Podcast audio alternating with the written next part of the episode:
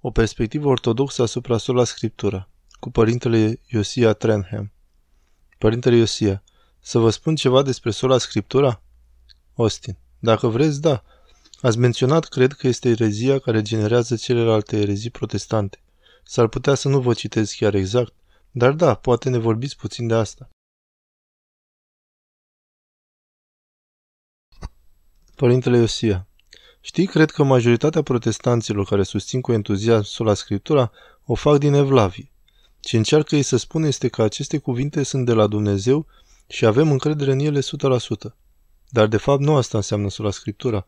Aceasta este gândirea ortodoxă și catolică, cât și cea protestantă, că nimeni nu pune la îndoială valoarea și centralitatea Sfintei Scripturi. A fost un timp în lumea romano-catolică când biserica a descurajat credincioșii să citească Scriptura, este adevărat și protestanții au dreptate să critique asta. Deși ideea opusă ca toți să o citească și să creadă că este complet inteligibilă, care este o doctrină protestantă, perspicere în latină înseamnă să vezi prin ceva, să fie translucid. Ideea că scriptura se va clarifica singură celor care o citesc nu este realistă. Creștinii ortodoxi sunt foarte conștienți că trebuie să citim scriptura, dar trebuie să o citim conform cu modul în care a fost înțeleasă de biserică. Sola scriptură, în definiția ei formală, spune că scriptura are o autoritate unică și că este singura autoritate căreia ne putem adresa pentru stabilirea dogmei. Și am putea spune că asta nu se spune nicăieri în Scriptură. De fapt, Scriptura însăși ne spune că nu este sola, unică. De exemplu, Sfântul Apostol Pavel, care era părintele spiritual al bisericii din Tesalonic, care este o biserică foarte vibrantă și astăzi. Am fost odată în Grecia după ce tocmai devenisem preot ortodox – și slujeam Sfânta Liturghie împreună cu un foarte apreciat preot mai în vârstă.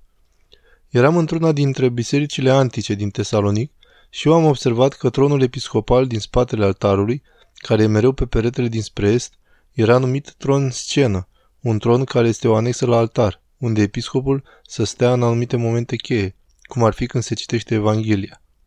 Și am observat că acel tron era îngrădit cu o funie și avea pe el o icoană a Sfântului Pavel și am întrebat – de ce e tronul legat cu funie și de ce este Sfântul Pavel acolo? A zis, o, episcopul nostru nu s-a așezat niciodată acolo. Am zis, dar e tronul lui, ce vreți să spuneți? Și a spus, nu, nu, acela este amvonul de unde predica Sfântul Pavel în centrul Tesalonicului, în secolul I. După 2000 de ani e îngrădit cu funie și poartă icoana Sfântului Pavel. Acum înțeleg de ce niciun episcop nu s-ar așeza acolo. Dar când Sfântul Pavel predica acolo, a stat multe luni în cadrul acelei biserici predicând zilnic și le-a scris două scrisori care sunt în Noul Testament, Tesaloniceni 1 și 2, și le-a spus în acele scrisori să stea tari în credință și să țină învățăturile pe care el le-a dat lor, fie în scris, fie prin viu grai. Așa că imaginați-vă că ați fi fost un creștin al acelei biserici și că Sfântul Pavel v-a fost părinte spiritual, v-a botezat, v-a învățat credința și ați petrecut un an ascultând zilnic învățăturile lui pentru că el încerca să vă statornicească pe cale și v-ar fi lăsat numai 2000 scrisori, 8 capitole. Asta comparativ cu tot ce ați auzit timp de un an, de învățături zilnice. Chiar putem să credem că atunci când a fost ucis de, de Nero în Roma, toți creștinii din Tesalonic ar fi zis, din tot ce ne-a învățat înainte, tot ce trebuie să urmăm de acum sunt lucrurile scrise în scrisori? Chiar la o privire superficială pare ridicol să credem asta. Nu așa merg lucrurile. Nu era nimeni în biserică să nu creadă că învățătura apostolică este autoritatea și că ea vine pe două căi, atât oral cât și în scris. Aceea e autoritatea. Ceea ce ai auzit din gura apostolilor este inspirație divină. De aceea Scriptura e Scriptură pentru că vine direct din gura apostolilor. Aceasta e gândirea ortodoxă. Ideea că a separa partea scrisă a învățăturii apostolice de contextul oral nu este fezabil. Austin, și atunci concluzia, corolarul, ar fi că tradiția a trăit în continuare în biserică și s-a transmis prin succesiune apostolică sau prin biserică în general? Părintele Iosia, da. Asta nu înseamnă că totul este tradiție apostolică, dar sunt multe lucruri care sunt.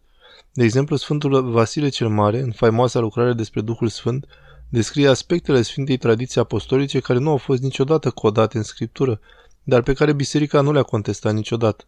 Unul din ele este cum ne facem semnul Sfintei Cruci, altul este rugăciunea către răsărit, altul botezul prin trei scufundări în numele Sfintei Trăimi. Acestea sunt trei aspecte clare ale tradiției apostolice, care sunt universale și au fost practicate de biserică pretutindeni de-a lungul istoriei. Spusele Sfântului Vasile cel Mare sunt la fel de autoritare ca orice găsim în Sfânta Scriptură.